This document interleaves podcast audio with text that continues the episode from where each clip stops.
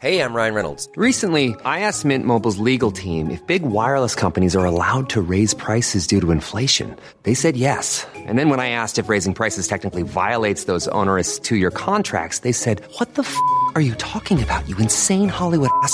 F- So to recap, we're cutting the price of Mint Unlimited from $30 a month to just $15 a month. Give it a try at mintmobile.com slash switch. $45 upfront for three months plus taxes and fees. Promo rate for new customers for limited time. Unlimited more than 40 gigabytes per month. Slows. Full terms at mintmobile.com.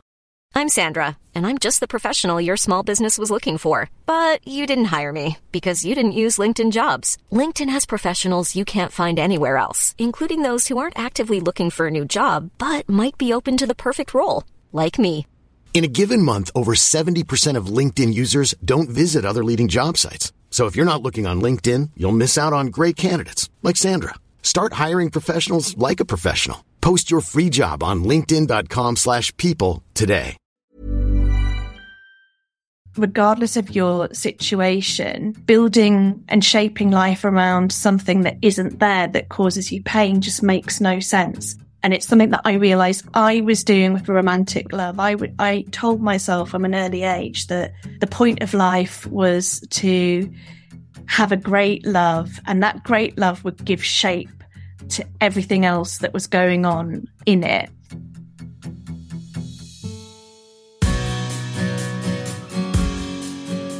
Hi, and welcome to Alonement, the podcast about time alone and why it matters. I'm Francesca Specter, host of this podcast and author of Alonement, a book based on this very show. I'm also a reformed extreme extrovert who, a few years ago, discovered the life changing benefits of spending time alone. Each week, I interview someone I'm curious about to discover what solo time means to them. In every conversation, we celebrate the unique benefits of time spent alone, regardless of your age, life stage, or relationship status.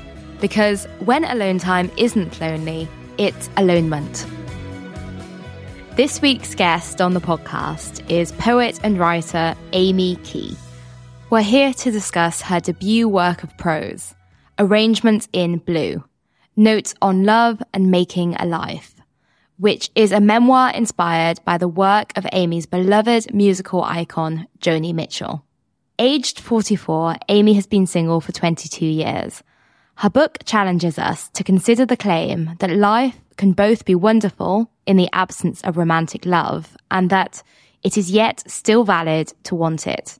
Described by The Guardian as a cathartic meditation on singledom, Arrangements in Blue is a book that reflects on the universal question of what makes a life rich and whole in a way that resonates no matter what your relationship status. It is also a nuanced discussion of different kinds of alonement, from the luxury of living alone, and it's worth mentioning Amy speaks to me from her flat in London, where the walls are painted a gorgeous shade of pink and there's a piano and her books in the backdrop to the highs and lows of solo travel. I hope you enjoy listening. This season is brought to you by Westlab, the UK's number one trusted bath salts brand. Their best-selling Dead Sea bath salt range contains minerals that come from the famous waters themselves. Fun fact, it's actually a lake, not a sea, that's found in the lowest point of the earth and was the world's first spa, visited by Cleopatra herself. Dead Sea Salt is a skin hero containing a unique blend of magnesium, calcium, and potassium, which is brilliant for protecting and repairing your skin barrier and managing conditions like eczema, psoriasis, acne, and sensitive skin, together with soothing any aching muscles. I'm also kind of in love with magnesium for its mood balancing qualities. It's nice to think that your mind and body are being looked after while you're soaking there in the tub. Westlab Dead Sea Bath Salts are vegan, cruelty free, and suitable for the whole family. Use the code alonement15 for 15% off when you spend £10 or more. T's and C's in the show notes. Amy Key, it is so wonderful to have you on the podcast. Honestly, I got the press release about your book and I just thought, right, well, this is an easy decision. Absolutely perfect, perfect guest for everything this show represents on celebrating time alone and the value in that, regardless of your life stage. You know, your background You've been single for 22 years and mm. you've built a life that many people would envy. It's full of love of all kinds and creative fulfillment in your career as poet and the writer of this incredible memoir. Just, I think a life led really beautifully, which I sort of fell in love with. And I, I'm honestly going to be resisting the urge to quote you back to yourself constantly. So sorry, that will inevitably happen uh, during this conversation. Ahead of this recording, mm. you told me that the word alone for you means attuned. I, I mean, I like the musical resonance in a book, as we'll talk about, that's sort of inspired by Joni Mitchell. But first, I'd love to start the conversation there. Why did you choose the word attuned? I, I hadn't even thought about that musical resonance. That's so nice. I think it's always nice when there's those kind of happy accidents in the way that you've been thinking about something. Attuned was the word that immediately came to mind because there's something for me, maybe perhaps the thing that I treasure most about the time I spend alone, which is a sense of settling into my own, um, you know, the feeling in my body, the kind of quietness that settles in that allows me to listen a bit to what I'm thinking, feeling, processing, interacting with the world around me. So I really love it when say I have a lovely day out with some friends and then the next morning when I'm alone, I can have this period of like quiet reflection where I feel there's a clarity that is coming to me in that time alone. I'm attuned, if you like, to how I really feel. There's no interference that is kind of affecting the signals that I'm sending myself. I'm making it sound like I'm making a radio program, aren't I? it's like this sort of clarity and trust that I know how I'm feeling. And I think for periods of time in my life, I felt a bit dislocated from how I was feeling and, and not able to embody it. But as I've grown older and I've come to appreciate time spent alone a lot more, now I feel there's this kind of tuning into to to me. And has alone time always held that power? I don't think it necessarily has because it's probably represented different things at different points in my life. So I grew up with four siblings. So there's five kids that are, you know, pretty close in age, quite a raucous home environment because of that. Being alone was something that rarely happened. And I think there was a kind of sense of wanting to kind of escape the, the, the, the hurdy burly, if you like, of that environment at times when I was younger. But I rejected being alone a lot too. I thought that being alone wasn't something that you would make a positive choice to do and that perhaps it suggested something about you, you know, that you weren't desirable or people didn't want to spend time with you. So I haven't always felt like this. And I feel like I've had opportunities, if you like, to kind of practice being alone so that it now is much more fulfilling to me and I'm not frightened of it. Your book is structured around Joni Mitchell's album Blue, with each chapter a response to one of its songs. What made you choose this initially as a sort of a scaffolding for the way it's written?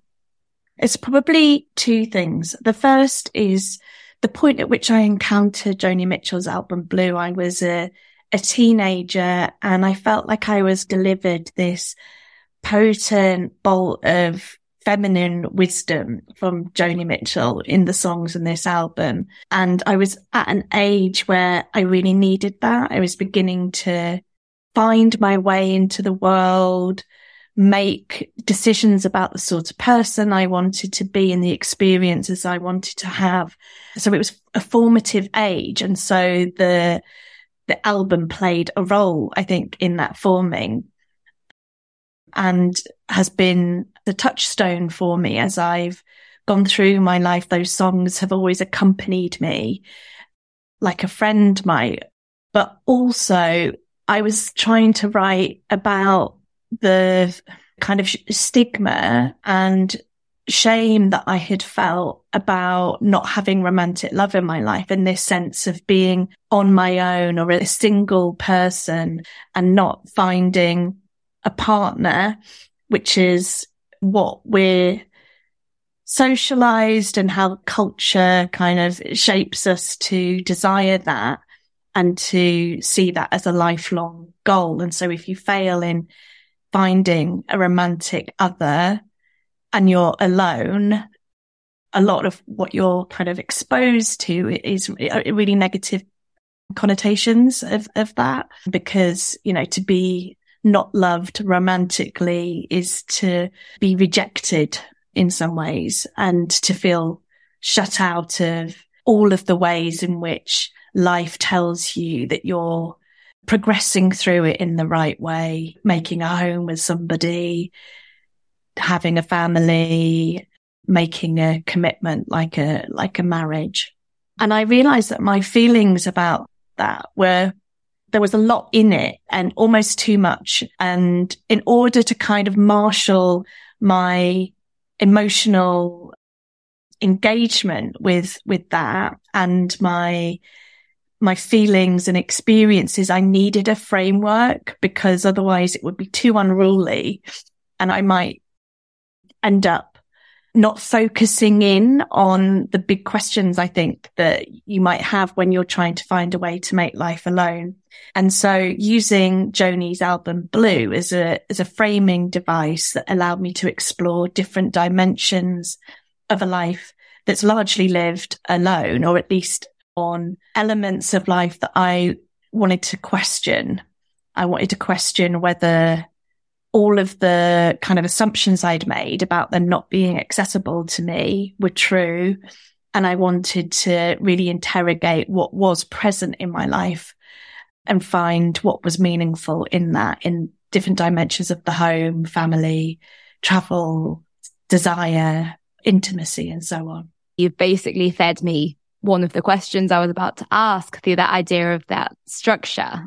Because I, and I, I really relate to this as a single person. You write about the presumed transitions that come with heteronormative romantic life, like sharing a home and raising a family and how mm. that kind of in a, in a different sort of memoir, maybe that would create its own narrative itself. And of course, they aren't the only monumental things that happen in a life, but they're just mm. the ones that we've sort of agreed on societally. And you describe it beautifully as a sort of a scaffold that structures life. And this is one of those occasions where I'm going to have to quote you back to yourself because your words are just so beautiful here. But you say, in the absence of romantic love and the arrangements of and official transitions it can impose, there is some figuring out to do about what shape to give life and how to care for and love that life.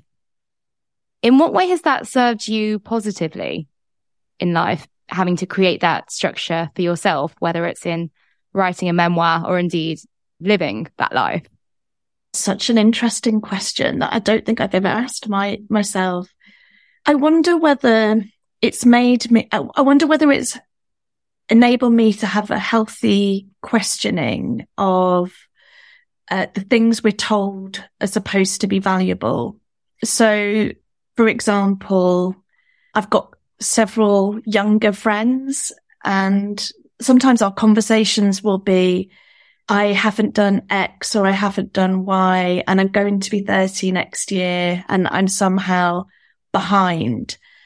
And it's, it's behind by whose authority, you know, questioning that authority of what we're supposed to do in what order and why that should give us legitimacy.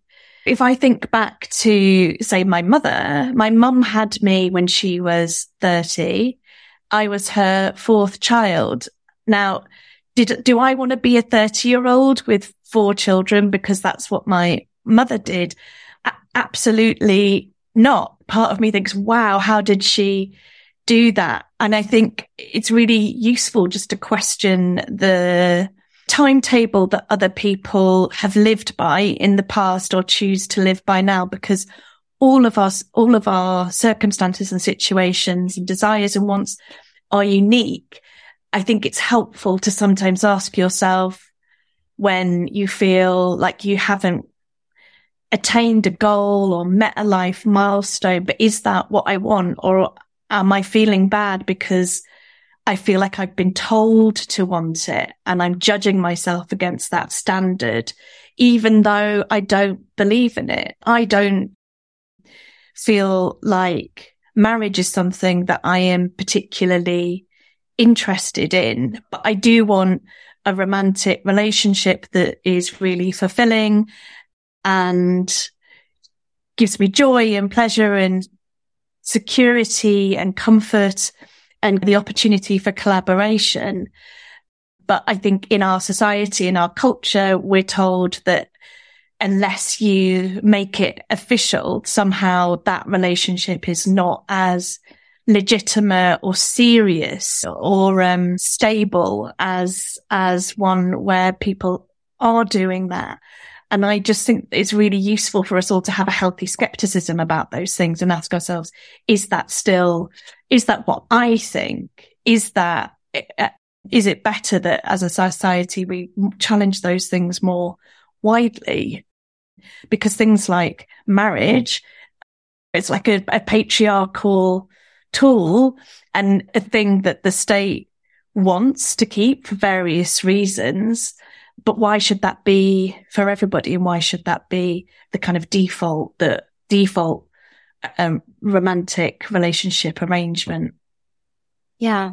Yeah. I think that even if you can't question that for yourself, I think having, being able to read a memoir like yours and be able to explore these questions is so beneficial the way that your book is marketed is hinged on the fact that you've lived a period of your life single, but mm. this isn't just a single person's guide towards the beginning, actually. And I think for me, this, this seems like a really important thread running through. You encourage readers to consider what a life would look like if it wasn't centered around romantic love. And you say, even though it's more unusual to live outside of the bounds of romantic relationships than it is to live within them, I feel like it could be valuable to us all to think about the ways in which we can create good lives without expecting romantic love to do the work. Mm. Could you maybe suggest some ways in which a person who is in a long term relationship could then go on to learn from this memoir? So I guess one of the really interesting things for me uh, in terms of the response to the book is how many people have contacted me to say, I don't share your experience. I'm married or I've got a long term romantic partner, but some of this really resonated for me.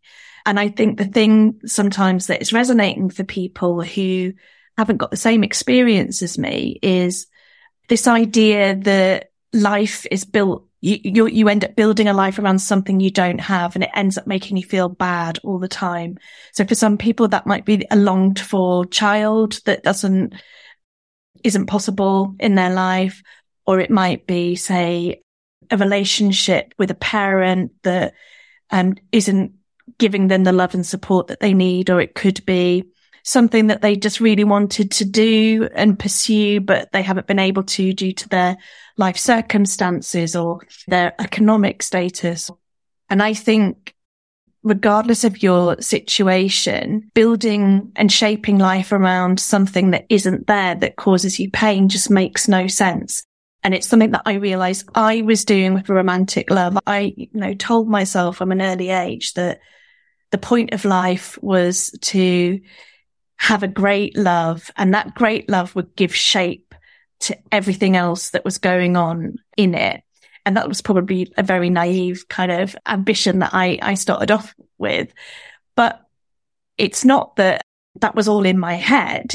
Society definitely conspires to say that that is going to be the most central thing in your life and you're almost an incomplete person until romantic love makes you whole what I would say to somebody who is in a relationship who might be able to take something from my book, it, it would be to consider all of the ways in which love is present in their life and value those alongside their romantic relationship and consider why should they be subservient to the romantic relationship. And that might be investing and nurturing friendships that offer them something alongside their romantic relationship that they really need and i just think through doing that you can enrich all of your relationships not just the romantic one or not just the platonic one.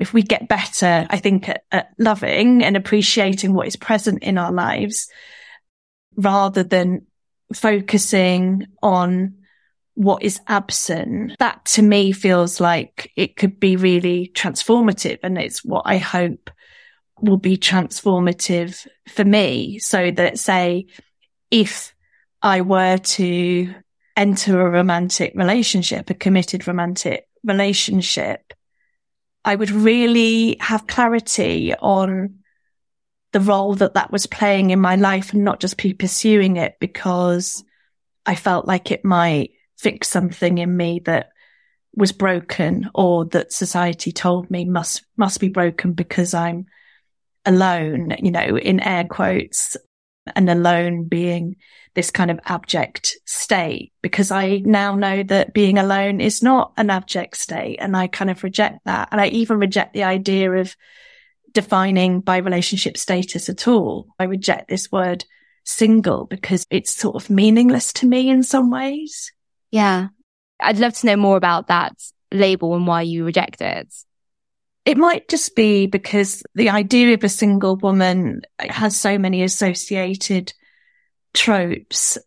You know, I'm thinking about in culture of the kind of hapless best friend who's unlucky in love, just always trying to secure a romantic partner or, you know, to reach my life stage. So I'm going to be 45 next month, which feels really horrifying and to be a middle-aged single woman when you become, you become a bit more invisible in culture. You're not considered young and sexy and desirable. And also you're considered, you know, post, post children, if you like, and less useful in that regard. Part of that rejection of the word single is definitely a, a reaction to negative portrayals of a singlehood in culture, but it's also a rejection of any type of definition by romantic status because I just find it odd. I do wonder sometimes whether people in relationships might also find it odd that they're just considered a unit, a kind of homogenous unit who don't have their individual viewpoints or desires because everything is done for the benefit of the, the two or the couple. I'm not sure if I was in a relationship, how I'd feel about ticking the box that says with a partner or married or, or, or whatever, because I, I, I'm not sure I buy that people should be defined in that way. Yeah. It reminds me a bit of the conversation around feminism and how that's developed over the years, because initially it was like, there was this sense that, oh, feminism was standing up for the marginalized group, right? Mm. I, I think as a single person, I, I know that we both have recognized that there are ways in which you are marginalized, even if mm. it's just on holiday where, as you write about in one part of your book, you go, go to the pool and there's all these, these, you know, the sunbeds are all placed two together. And I think the narrative with singleness is that up until now, perhaps that oh, it's just about defending the state of being single and being mm. able to be triumphantly, positively single. Yeah, uh, yeah, yay. And, and now I think it's actually become more of a conversation around actually like how men have been able to question their perception of masculinity under the patriarchy. Mm. People in relationships are actually questioning the boxes that they're being put into mm. by this labeling as well. It works both ways. And historically, there's been the sense that only it was only just about defending the marginalized group, but now we're actually realizing it can benefit us all. And I think your, your book is part of that. I hope so. I hope it can contribute to that to that conversation. I've certainly thought a lot more about how single people are sort of made to feel unwelcome in in the space of like leisure and pleasure just by things like tables for two and the sun lounger situation when you're on a holiday that you've gone on. You've had the courage to go on on your own, but you're very visibly alone in those contexts. And it can be quite hard sometimes to, I don't want to say like keep your chin up because like obviously it's a great privilege to go on holiday, but it can be hard to be subject to the visibility of being single. And like on my last trip, someone came up to me just a few minutes after I Cool fact a crocodile can't stick out its tongue. Also, you can get health insurance for a month or just under a year in some states. United Healthcare short term insurance plans, underwritten by Golden Rule Insurance Company, offer flexible, budget friendly coverage for you. Learn more at uh1.com. This is Paige, the co-host of Giggly Squad, and I want to tell you about a company that I've been loving, Olive and June. Olive and June gives you everything that you need for a salon quality manicure in one box. And if you break it down, it really comes out to $2 a manicure, which is absolutely insane. It's also so easy to get salon worthy nails at home with Olive and June. The difference between how your nails used to look when you did them yourself and now with the Mani system is a complete game changer. The best thing about Olive and June too is it's a quick dry, dries in about one minute, lasts for five days, and full coverage in up to one to two coats. Visit oliveandjune.com slash perfect Mani 20 for 20% off your first system. That's oliveandjune.com slash perfect Mani 20 for 20% off your first system. Ever catch yourself eating the same flavorless dinner three days in a row? Dreaming of something better? Well, HelloFresh is your guilt-free dream come true, baby. It's me, Keke Palmer. Let's wake up those taste buds with hot, juicy pecan-crusted chicken or garlic butter shrimp scampi. Mm. Hello Fresh. Stop dreaming of all the delicious possibilities and dig in at HelloFresh.com. Let's get this dinner party started. There's never been a faster or easier way to start your weight loss journey than with PlushCare. PlushCare accepts most insurance plans and gives you online access to board-certified physicians who can prescribe FDA-approved weight loss medications like Wegovy and Zepbound for those who qualify. Take charge of your health and speak with a board-certified physician about a weight loss plan that's right for you. Get started today at plushcare.com slash weight loss. That's plushcare.com slash weight loss. plushcare.com slash weight loss. sat down on a sun lounger, you know, just ordered my drink, got my book out. And she said, Oh, uh, my partner and I have spotted you and are you alone? And I said, Oh, yes, I'm al- alone. And you know, so she sort of made a sad face. And she said, Oh, you know, if you get lonely, you can come and hang out with us, which I understand was a kindness on her part, but I did feel incredibly embarrassed about it because she, she, sort of had this conversation in the earshot of everybody. And I think the assumption that she'd made was that I would be sad and lonely, whereas I was on holiday and I was delighted to be on holiday on my own with days ahead of me of swimming and eating nice food and, reading the novels that I brought with me. It reminds me, I, I once had a similar situation where I was in Italy, uh, in Florence enjoying pasta in the, uh, in, uh, the inside of a restaurant. And it was quite a warm day. So there was a couple sitting outside through the glass on the other side. And I was honestly, I was, I had a mouthful of pasta. I was reading a book. I was, I, I, was drinking a glass of wine. I can't imagine a more blissful situation. And I, again, it was very well meaning, but this woman started sort of banging on the, on the window and thankfully, you know, hand gestures are, are, are just a accepted language in Italy. So I sort of gave a sort of wave of appreciation, but mm. thanks, but no. I guess it hasn't become, it's, it's the lack of social normalization sometimes. And it can be quite hard. And I think, I, I mean, I really like, uh, you, you have a chapter devoted to solo travel, uh, in your book. And one of the things you, you do say is that there are no, well, there are, there are few models to look for when looking for traveling alone mm. inspiration. Part of me does think that this does come down to capitalism because it's, it's more profitable for a couple or a family mm. to be away, less so for a solo traveler. But one of your solutions to this, you invented this persona of the self-possessed solo traveler woman, which I love. I'm going to go out there and be the self-possessed solo traveler woman. But you say, I am undeterred.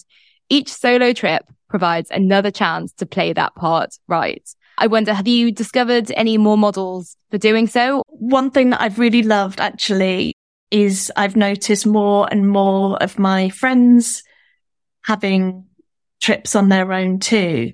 And then we can all sort of compare notes afterwards and get a sense of, you know, what feels good, what doesn't feel good. Did this place work? Is this place a good place to holiday alone in?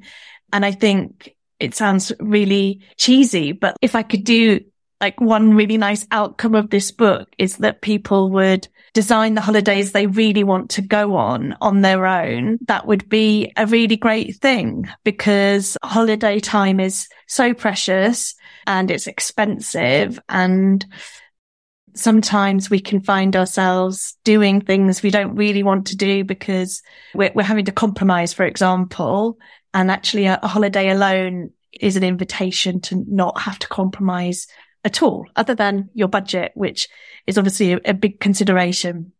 Yeah. Yeah. I mean, one hopes that the supply follows the demand here because solo travel is statistically on the rise. Yeah. And I would love, you know, restaurants to have really cute little tables for one, where there isn't this big performance of taking away the other cutlery and glassware on the table, which is what happens when you sit down. It's the first thing that happens and it, that can really um, set the tone for, oh, okay, you're on, you're on your own. We're going to withdraw these things. We're taking away. It's kind of this symbolic act. Whereas if you sat down at a table made for one, that would just be a really delightful thing. You would feel immediately that you were welcome here and you were being catered for as you. Mm-hmm. Mm-hmm. Yeah, I hope that the, the future's bright there. And I think again, it's a thread through your book, but that idea of owning your desires and, and solo travel being a space where you learned to, uh, and I'm quoting you here, make your own rules for pleasure and mm. speak up very directly, identify and pursue your desires because no one else will advocate for you. I'd love to hear in the name of inspiring others as well, some of the realizations that you've come to about what you actually want from a holiday when you're going about it holidaying solo. So maybe I'll come back to that word I used at the beginning, attuned. You know, I think when you spend time alone, you, one of the benefits can be this real attuning to, to what you need and want. Um, and I think when I first began to travel solo, I had this kind of template for what a holiday should involve. And that wasn't really attuned to what I needed and wanted. So now I know that I really like to travel with certain things that I bring from home that can make me feel really cozy and comfortable wherever I am. So that's an important thing for me. Like what, what do you, know, bring? I, well, I take my own coffee pot and my own coffee and my own mug because I just, I've got, you know, the perfect formula for me in the morning which is, you know, precisely the right amount of coffee at the right strength. And, and then that sets me up for the day. I like to have a very kind of gentle, elaborate lunch with lots of swimming either side. And I like to go to bed early when I'm on holiday and I kind of go and eat early in the restaurant and then I come away and we'll read and I, I have this very sort of old, like old person, like my grandmother timetable. So I get up early. I have this um, large lunch. I go to bed early and I eat early. And I, I feel like that's kind of almost the opposite of what I thought my holidays would be like if I was traveling with someone else where it would probably be the reverse, like getting up late, staying out late. And actually for me, being away is about rest and relaxation rather than adventure and really going for it. But it took me a while to work that out for some people, they would never work that out because if you get married early or even if you get just married before that age where you're able to sort of even address what you want. Cause I don't know about you, but I, I found before I was 30, like honestly, before this decade, like I didn't ever think I didn't, I wasn't able to in group scenarios or in relationship scenarios, even entertain the possibility that I might want something a bit different.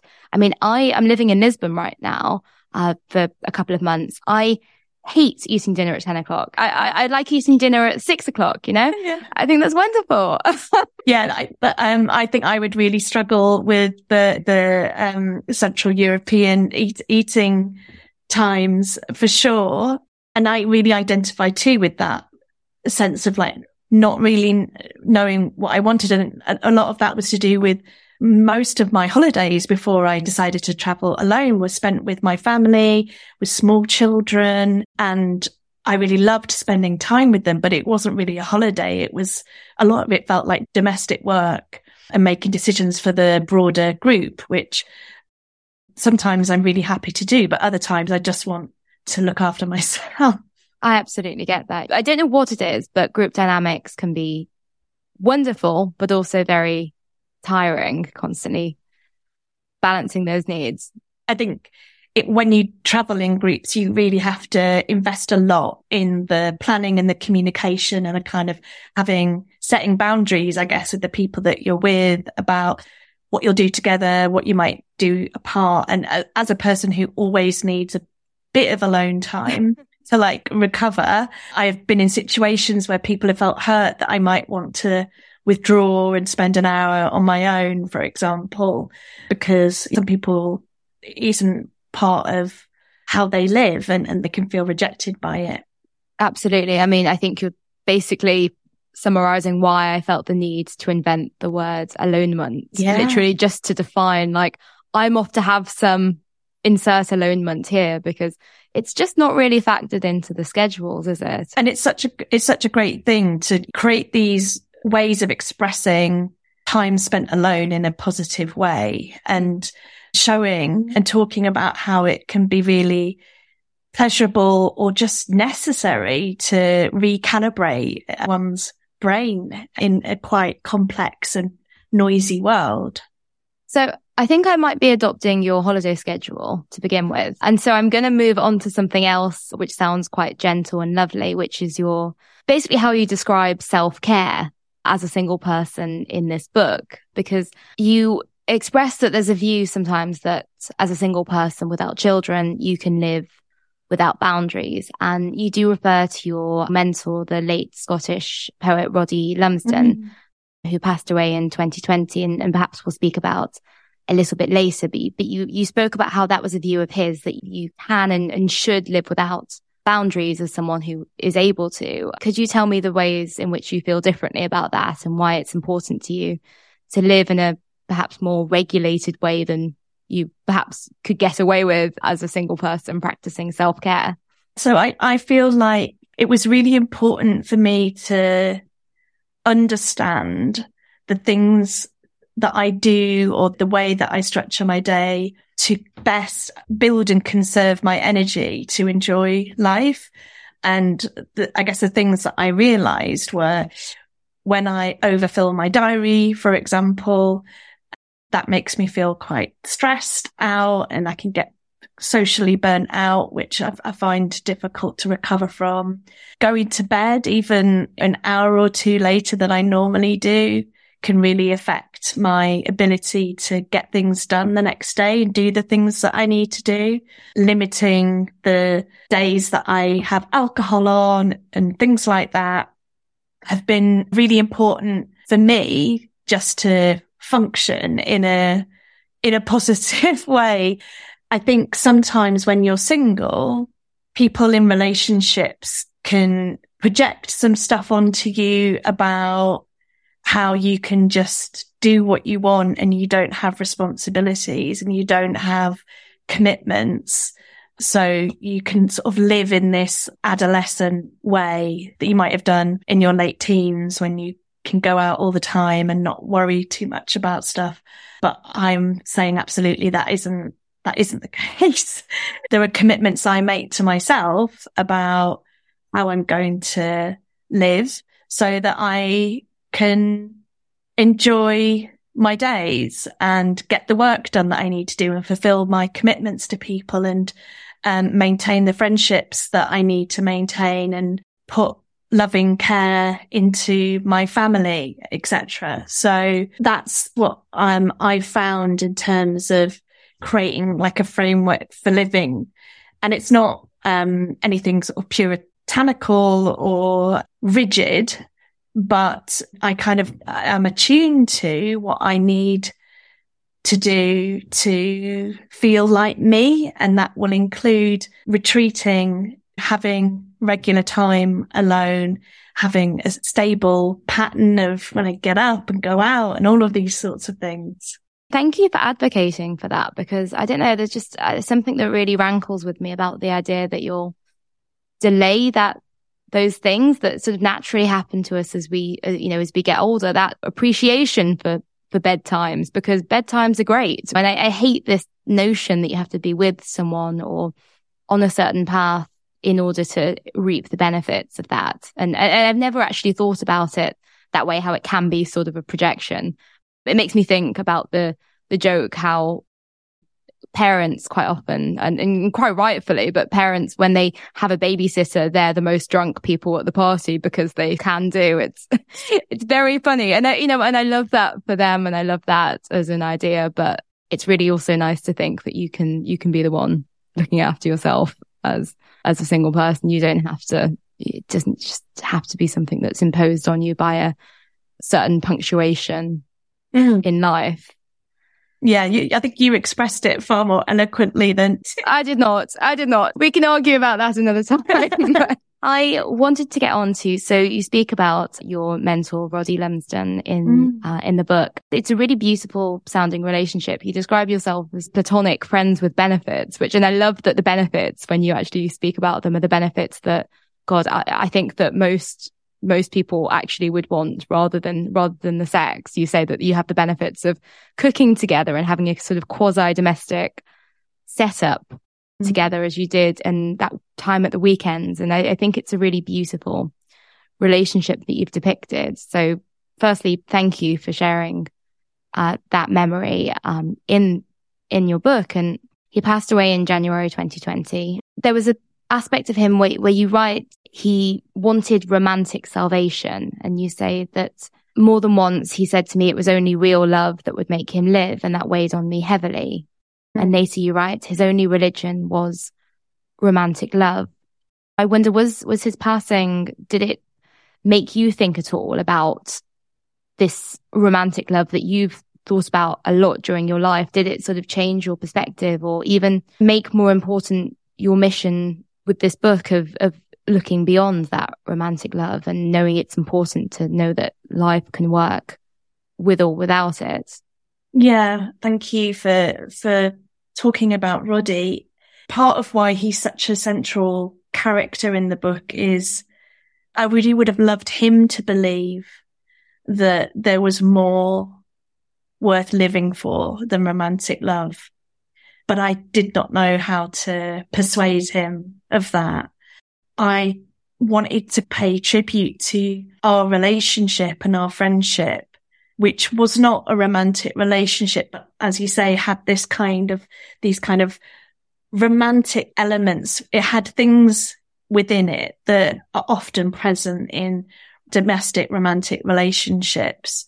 And almost ask why, why aren't relationships like that afforded the same gravity and the same respect and recognition that romantic ones are? Because I certainly felt that that was a big love for me. You know, this a big, important relationship in my life that is just as glorious and messy as any romantic failed relationship that somebody might talk about, you know, their big ex that is one of the major events that they have experienced.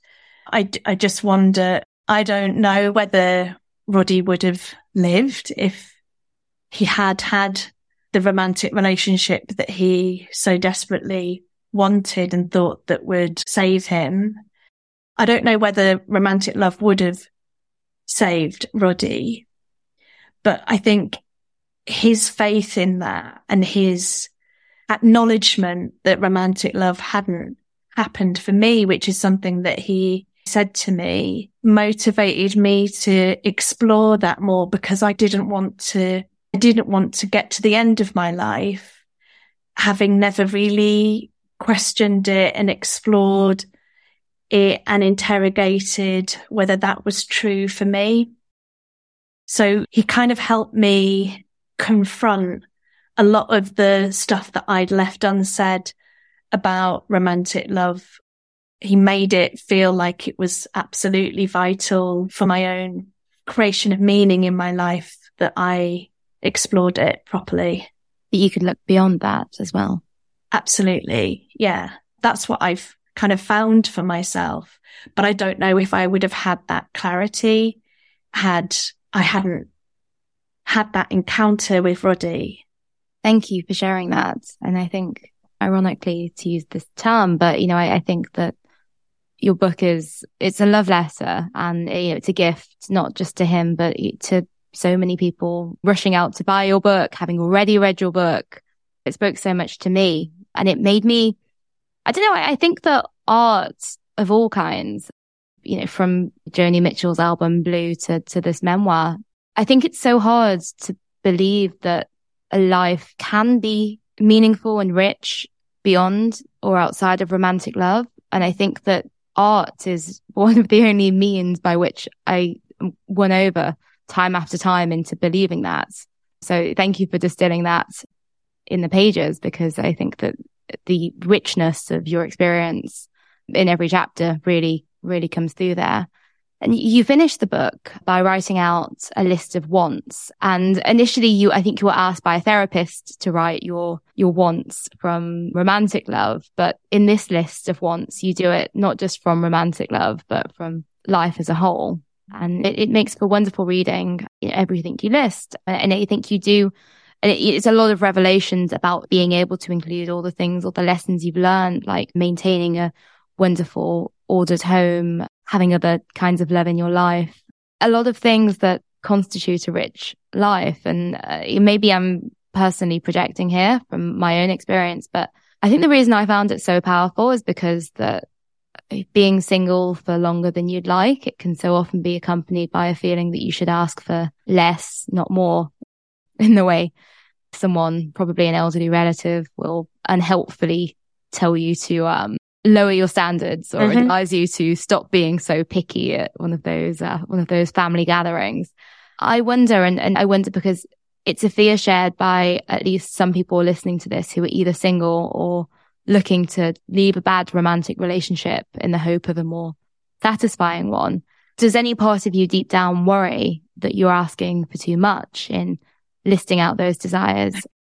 I think the thing with sort of stating these, these desires for, for what I would like to kind of hold in my life is that inevitably there are times when things are going to fall short.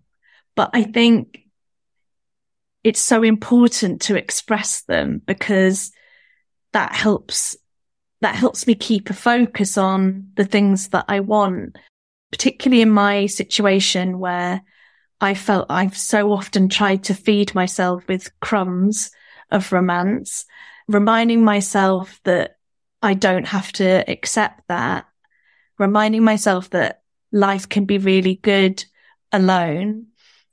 It's just such an important thing for me to just come, come back to. So even if I don't get those things, at least I know what I'm aiming for. Whereas previously I, I didn't even ask myself what I wanted, let alone state it. So when people would say to me, you're being too picky or you need to lower your standards, I didn't even know what my standards were. In fact, I probably had no standards. I, I don't think I've ever felt really deserving of love and writing a list of the things that I feel I want is my kind of way of beginning to feel entitled to it in the same way that other people might. And I, I just think that it can be really hard when you're, you're single because sometimes people in relationships will say to me, Oh, you're really idealistic about love. And, you know, all love takes work as though I have a very kind of naive view of what loving relationships entail. But I really reject that because I've got plenty of loving relationships and know very well the type of nurturing and care and attention that you have to give to them to make them good. And from those relationships, I've learned the type of things that I think are okay and not okay. So why would I feel any differently about a romantic relationship to the ones that I cherish in my non-romantic life? And finally, Amy, what's your favorite kind of alonement? Is it, is it a cheat to say it's some, it's when my cat might come and lie down on the bed with me and have a little nap? I mean, I feel like the sort of Desert Island Discs host at the end where you decide whether you're cheating or not. I think that I'm very jealous you have a cat to begin with. So I don't want that bias to skew things. I'd say it's either, it's either that or it's the time that I spend first thing in the morning when I get up and I make my coffee and it's the time I usually do a bit of writing and I have this lovely unruffled brain and none of the day is crowded in yet with its demands and, and worries. And it feels like a really precious time that I personally look forward to. So knowing that every morning I get that space just, just to be with my thoughts. And the cat is optional. The cats, I, I mean, I, they live here, so it's very hard. They might come and say hi. That was such a beautiful conversation. I really encourage you to read Amy's book, Arrangements in Blue, which is out now, published in both the UK and the US. As ever, do go ahead and share this episode with anyone in your life that you think might benefit from listening. If you haven't already, you can also stay connected with me and my writing by signing up to my weekly newsletter at francescaspector.substack.com.